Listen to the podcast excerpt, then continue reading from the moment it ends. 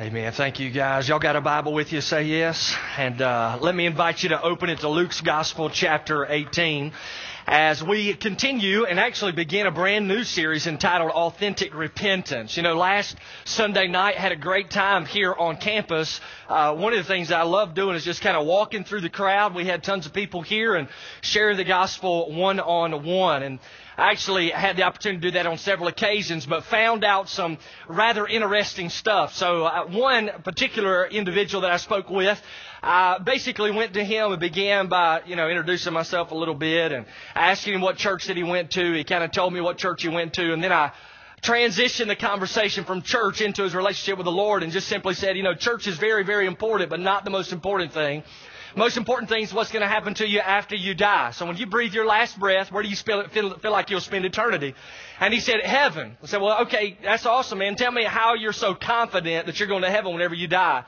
And then he begins to say, well, it's because I'm a pretty good person. You know, I, I, I've tried to live my life right and uh, basically, I'm a good guy. So then I just said, so you, you think that if your good works outweigh your bad works before God, that you're going to spend eternity in heaven? To which he responded, yeah, that's, that's what I believe. I said, well, let's, let's test uh, how good you are for just a moment. And I began to ask him some questions, and I've done this a ton of times and love doing it, but just use the law, like the Ten Commandments, right? So I just asked him, you know, have you ever told a lie before? To which he said, yes.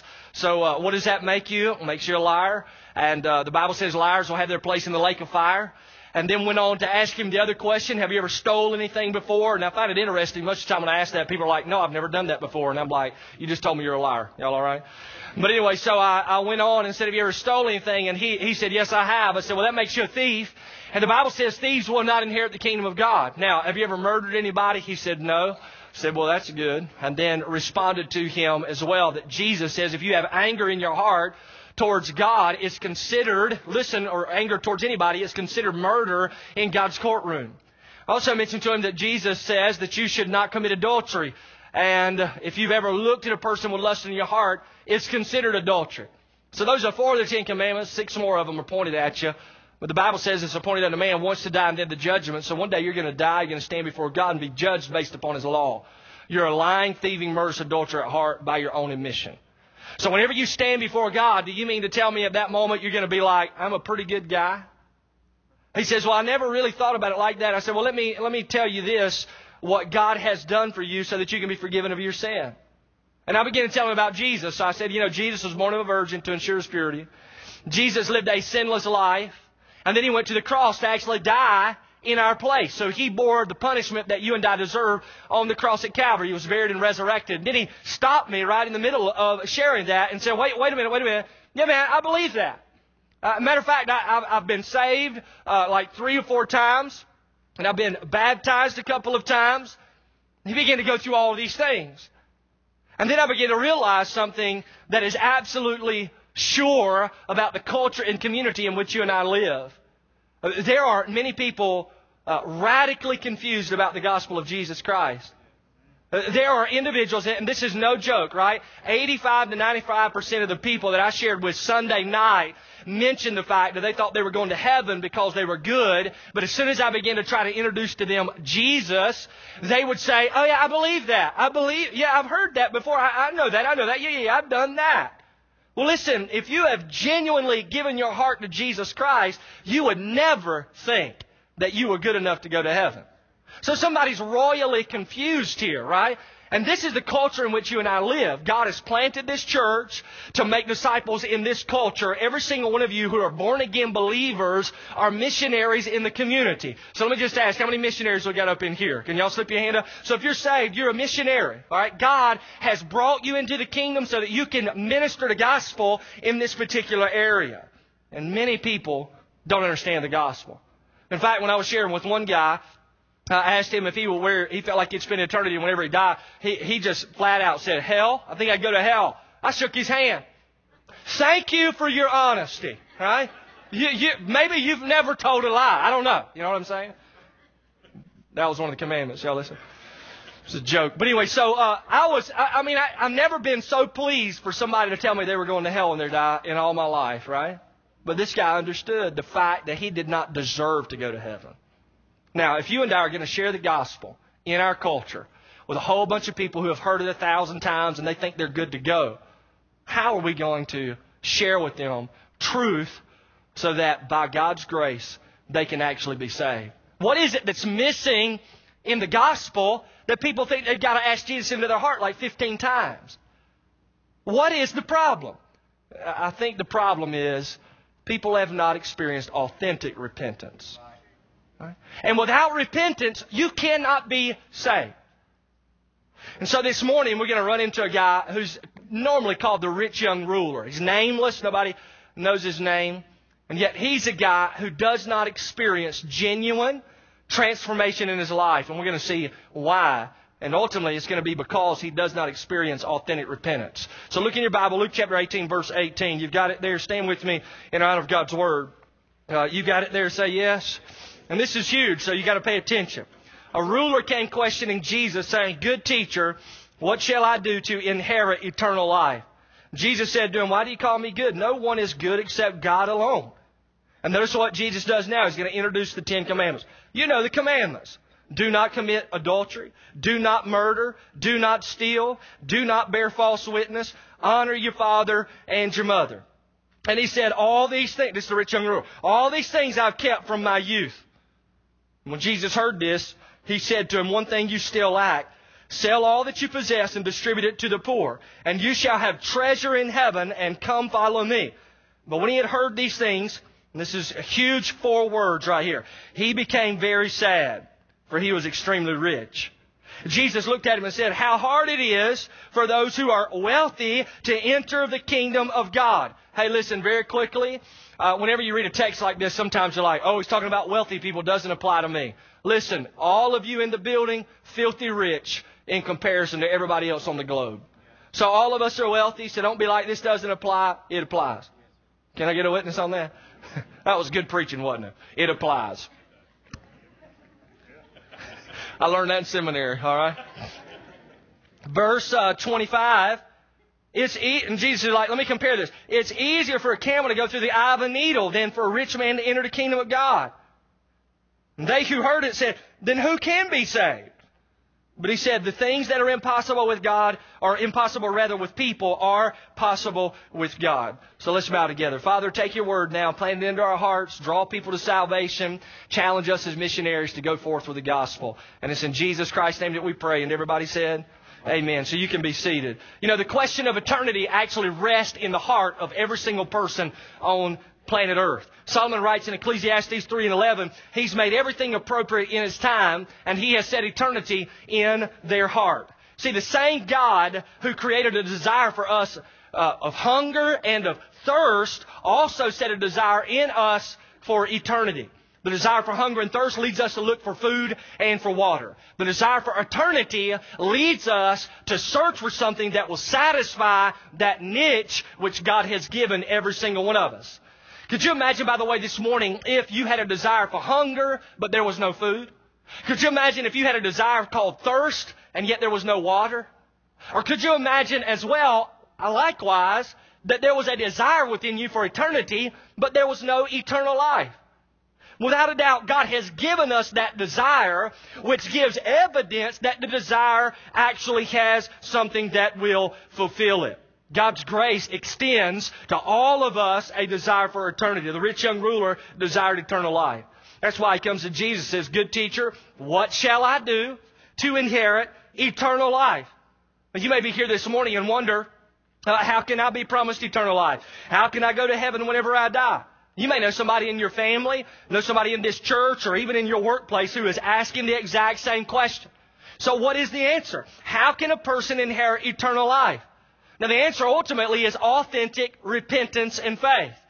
See, repentance and faith are two sides of the same coin. Listen closely. You cannot have faith in the death of Jesus Christ as payment for your sin without repentance. And you cannot experience true repentance without genuine faith in the Lord Jesus Christ.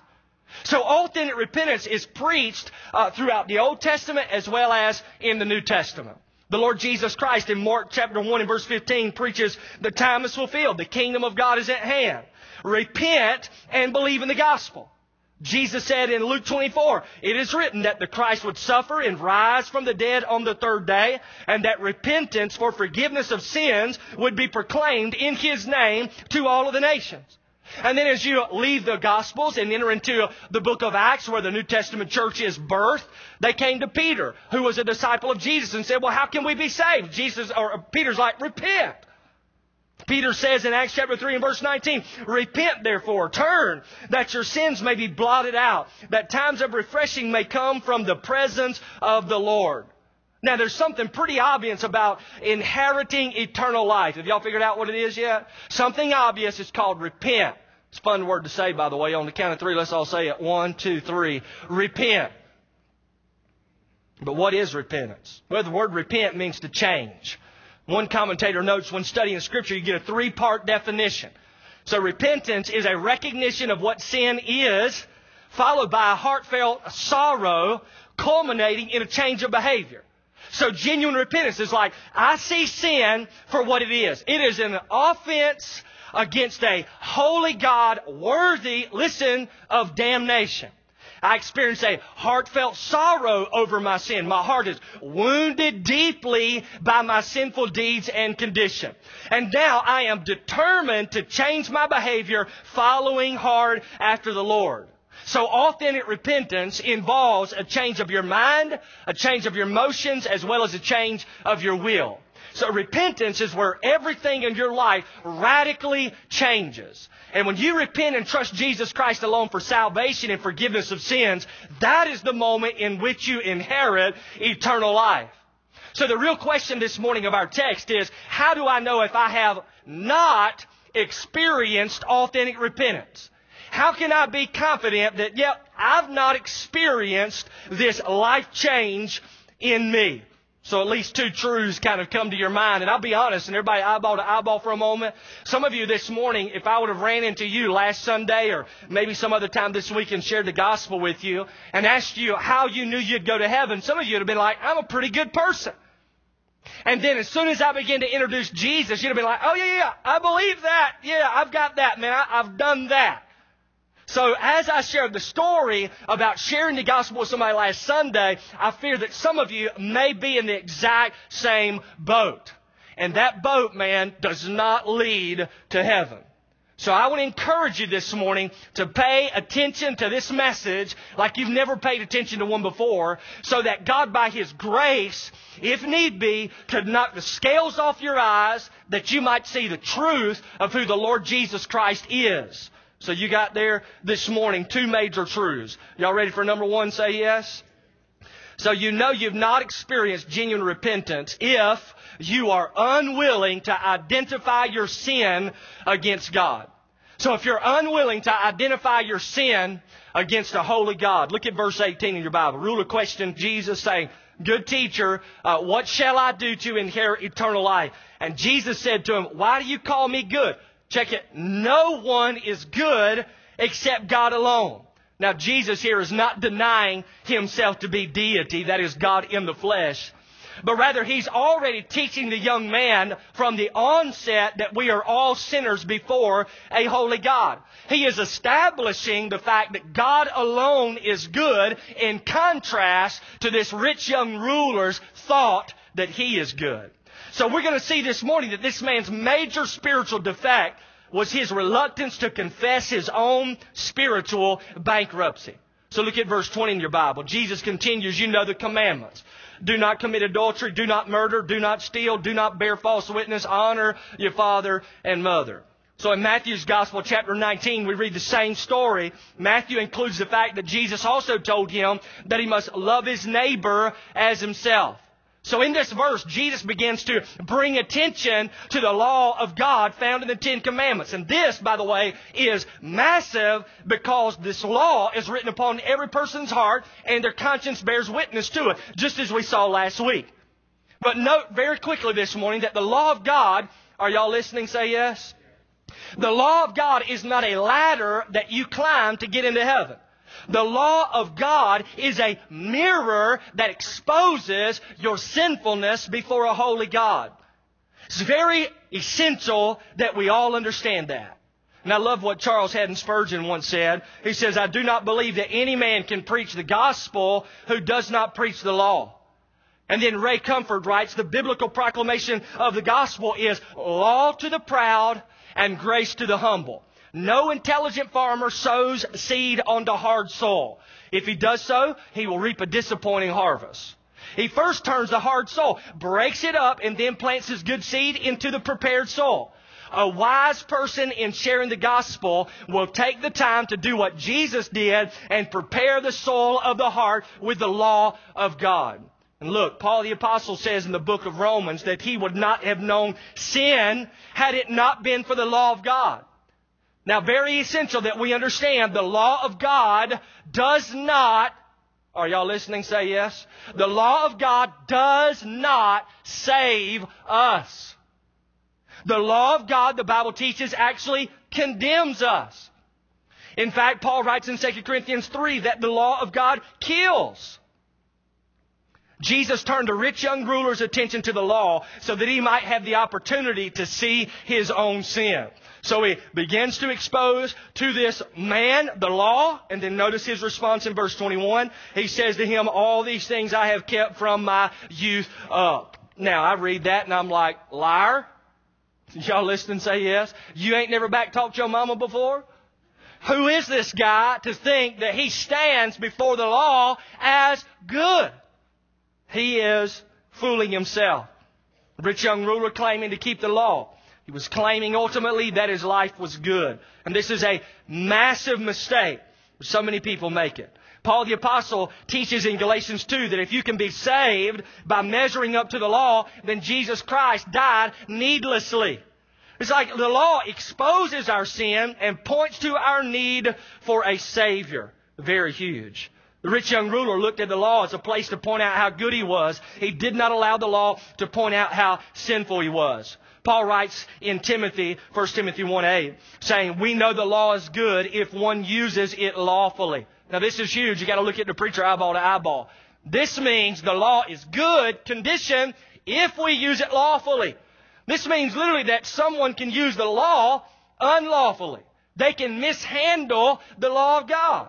And how does a person mishandle the law of God? They mishandle it by using it as a bragging post, by using the law to try to show someone that they are good, instead of allowing the law to show them that they are depraved and wicked at heart.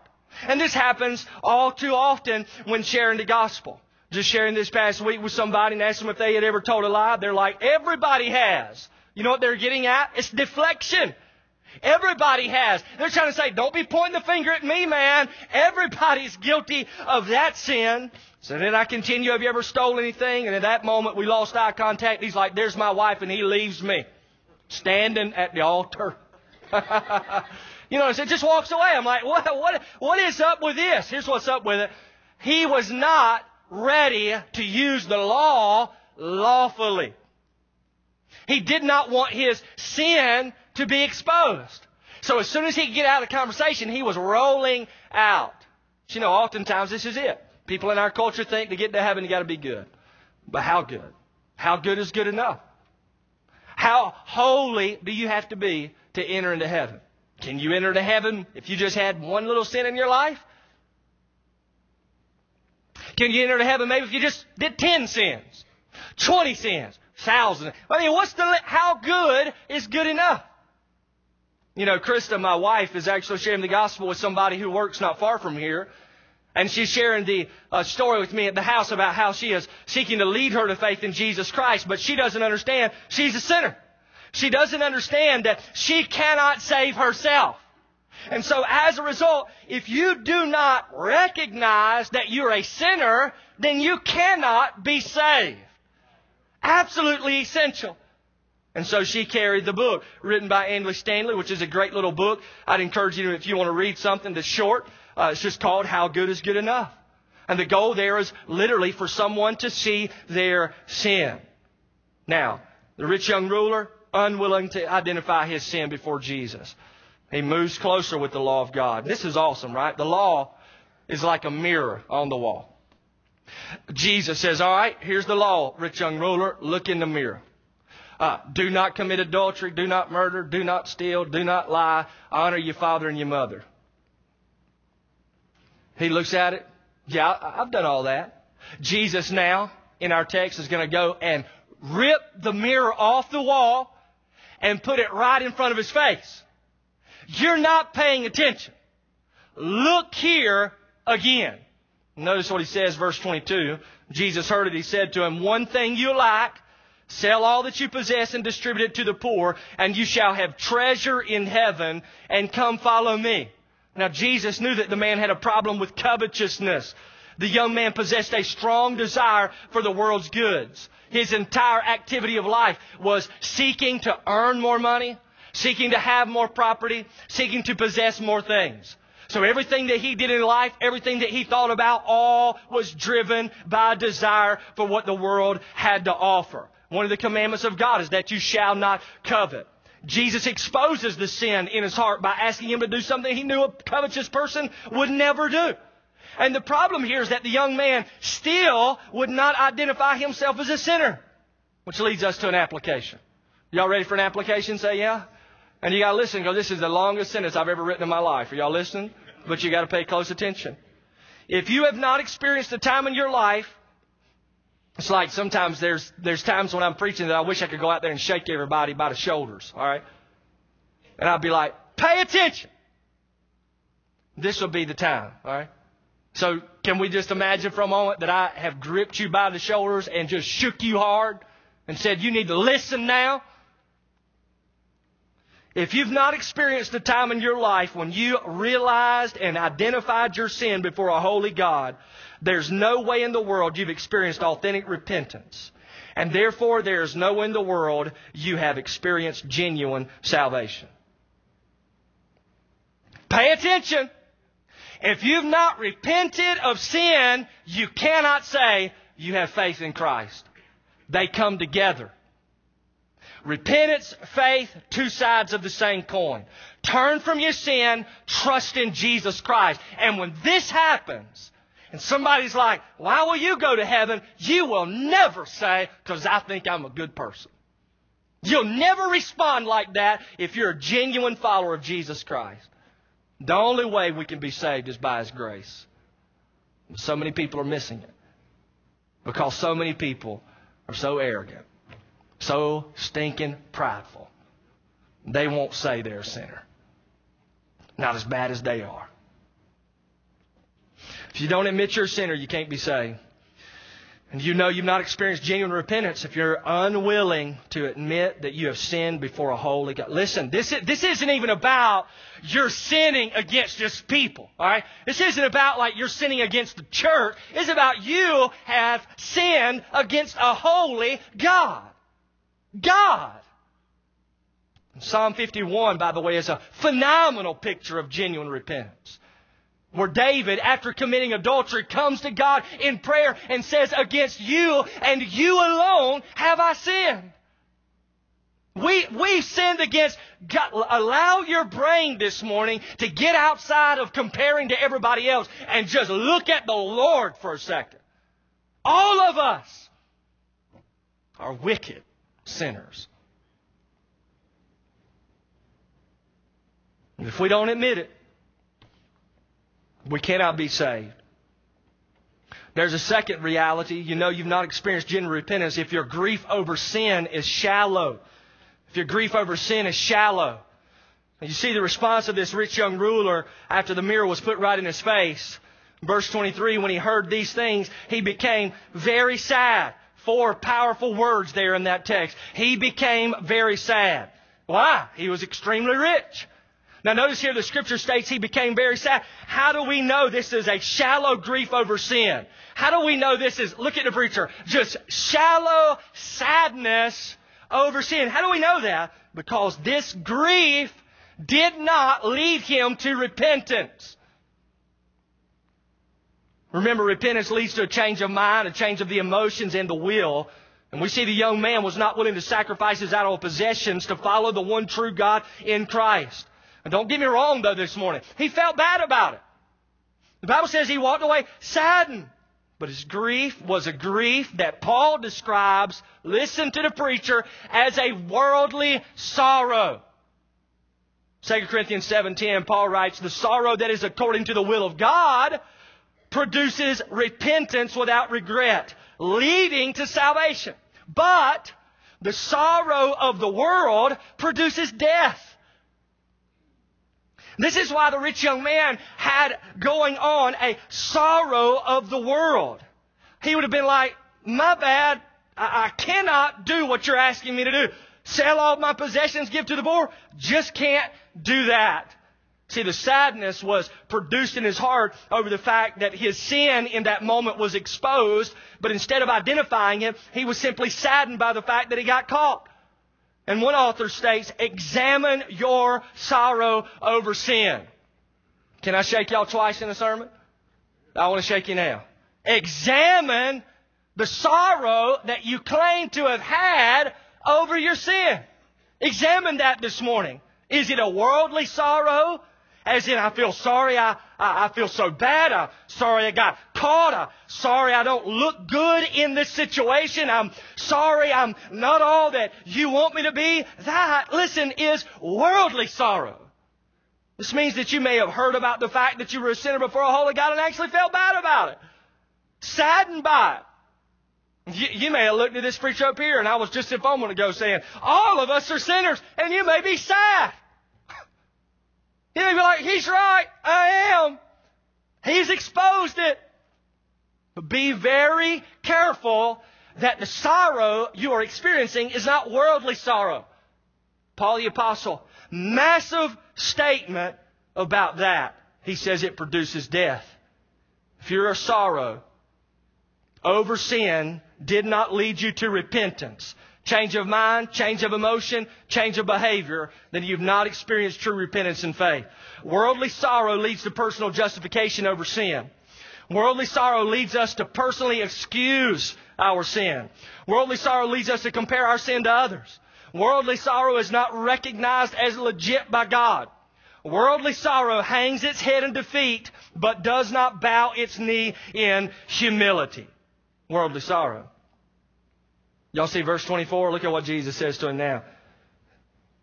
Jesus looked at him and said, How hard it is for those who are wealthy to enter the kingdom of God. Y'all see that? Say yeah. Jesus didn't say those who possess wealth would not go to heaven. If that were the case, Abraham, David, and Solomon, all these guys wouldn't be in heaven. Uh, those jokers were rich in the Old Testament.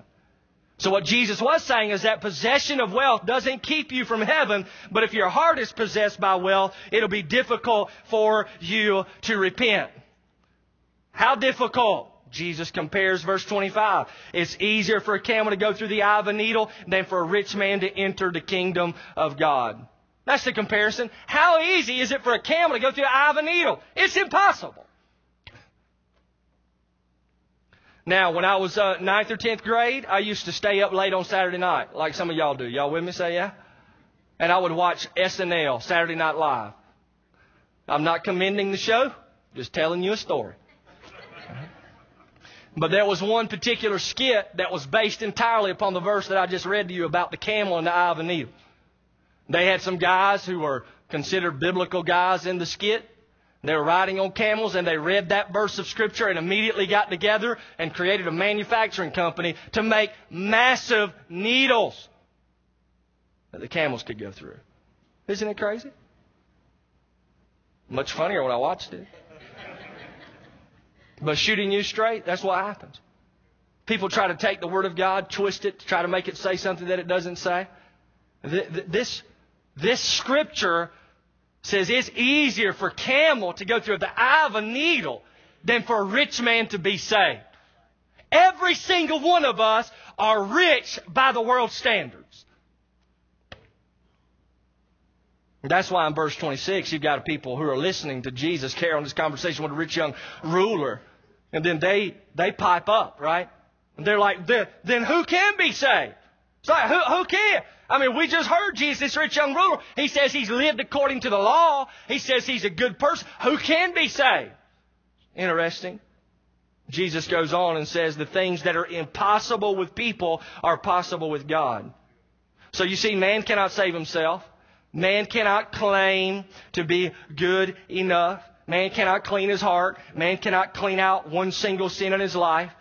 But God, that's a different story. God can radically change a person's life. Salvation is not a work of man. Salvation is a work of God. Y'all remember Nicodemus? He came to Jesus in the evening, found out what you must do to be born again to enter the kingdom of God.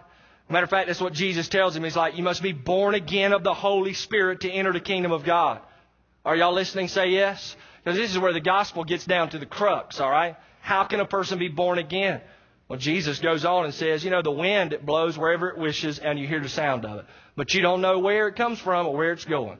Y'all seen this, haven't you? You've looked out your car window or out your house window when the wind was blowing. You didn't see the wind, but you saw the effects of the wind. You saw the trees leaning over, saw the stuff brushing by. Same here with the Holy Spirit. He says, this is how it is with everyone who's born of the Spirit. See, when the Holy Spirit begins to work in your heart, He grants you repentance. 2 Timothy 2.25 says, God may perhaps grant them repentance. So repentance is a gift that God gives to those who wholeheartedly seek after Him. But just like you know when wind is blowing outside by the bending of trees, so you also know the Holy Spirit is working by the bending of hearts in repentance.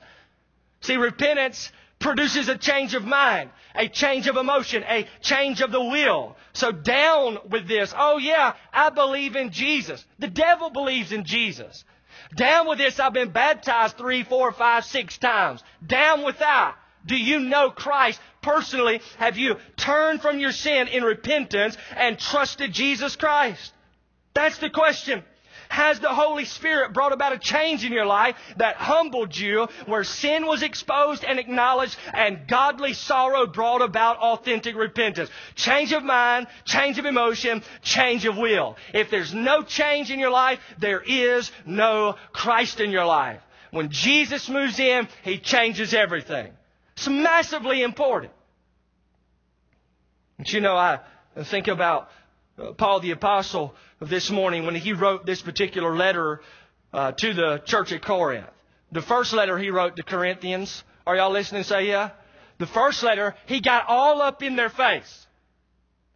Right from the get go in chapter 1. He moves on pointing out every single sin in their life. And then in 2 Corinthians, it's almost like he feels bad that he wrote 1 Corinthians. Because I, I, I know that the first letter was hard, but I'm so thankful that it led you to godly sorrow, which led to repentance and faith. Are y'all listening? Say yeah. Because that, that's the deal. Because you, you may listen to me preach eyeball to eyeball right here. You may listen to me preach this morning like, man, he's he's angry. Maybe he's mad at us. Uh, man, he's shouting at us. He makes me feel horrible. Great. That is awesome. Right? If you feel bad about your sin, you are going in the right direction. Now the question is, what are you going to do with it?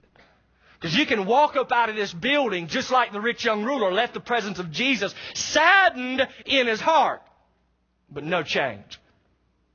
That's worldly sorrow. Anybody can feel bad about getting caught. This happens all the time at our house. We got four kids. They get caught doing all kinds of stuff get caught fighting. We'll get on to them. So we'll tell, you know, one sister to tell the other. It's like, Maddie, tell your little sister you're sorry. Y'all ever done this with your kids before? How do they respond? They're like, sorry. They're not sorry. It's like, put a little sorrow in that, man. Right? And that's, that's how, all, that's how we act with God, though. So flippant. Here's the sin. Sorry about that. My bad. That's not godly sorrow. Hey, check it. God not impressed with that. Not at all. Genuine repentance leads to faith, which ushers you into eternal life. So you ought to examine yourself. What kind of sorrow do you have going on at the moment you claim to have placed your faith in Jesus?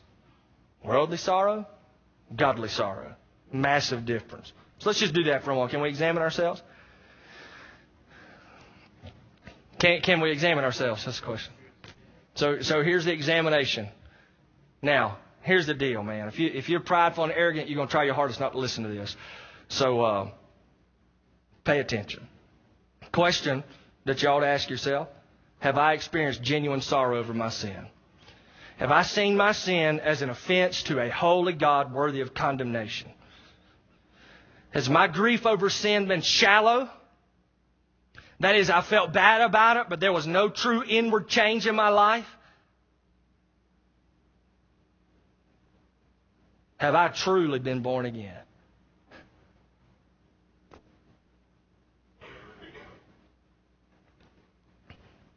Hey, hey, you, you know what's uh, amazing about this, this text and about this entire message?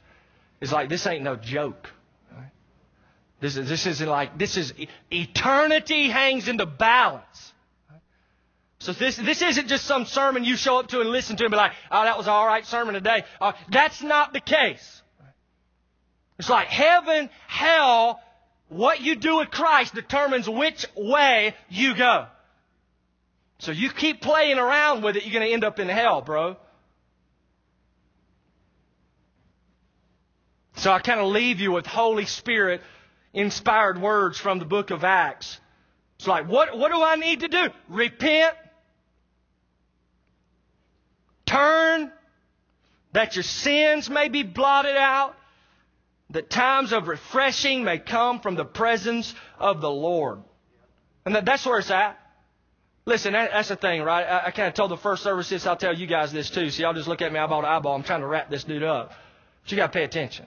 You and I can't tell the Holy Spirit what to do. He's God. I think I get kind of riled up about that because I listened to a sermon this week where the, where the preacher was telling the Holy Spirit what to do, and I'm like, who in the world are you to tell God what to do? Good night. So the deal is this: in order for people to be saved, not only in our fellowship but in our community, we've got to have the listen rushing wind of the Holy Spirit to work. So we can't tell the Holy Spirit what to do, but we can beg Him to blow His wind through the place. We can do that. But you know what I found? Most churches won't do it. Most churches ain't doing it. We're not calling down the Holy Spirit, asking Him to move. Now, I'll tell you straight up, I've asked Him to move this morning. Y'all all right with that? some of you, I'm sure, have as well. But man, how, how impactful would this fellowship be as missionaries in this culture if we just beg God the Holy Spirit to move? That's where it's at. Some of you need to be saved this morning. Yeah, I, I believe all that. I've been to church all my life. The devil believes all that. The devil goes to church every Sunday. Some of y'all skip. Devil shows up every weekend. That don't mean he's going to heaven. Y'all ain't listening, are you? Have you genuinely given your heart to Christ? If not, why in the world would you walk out of here saddened, but not repenting and placing trust in Christ? You need to do it. Let's bow. Father, in Jesus' name, speak to hearts. Your head bowed, your eyes closed.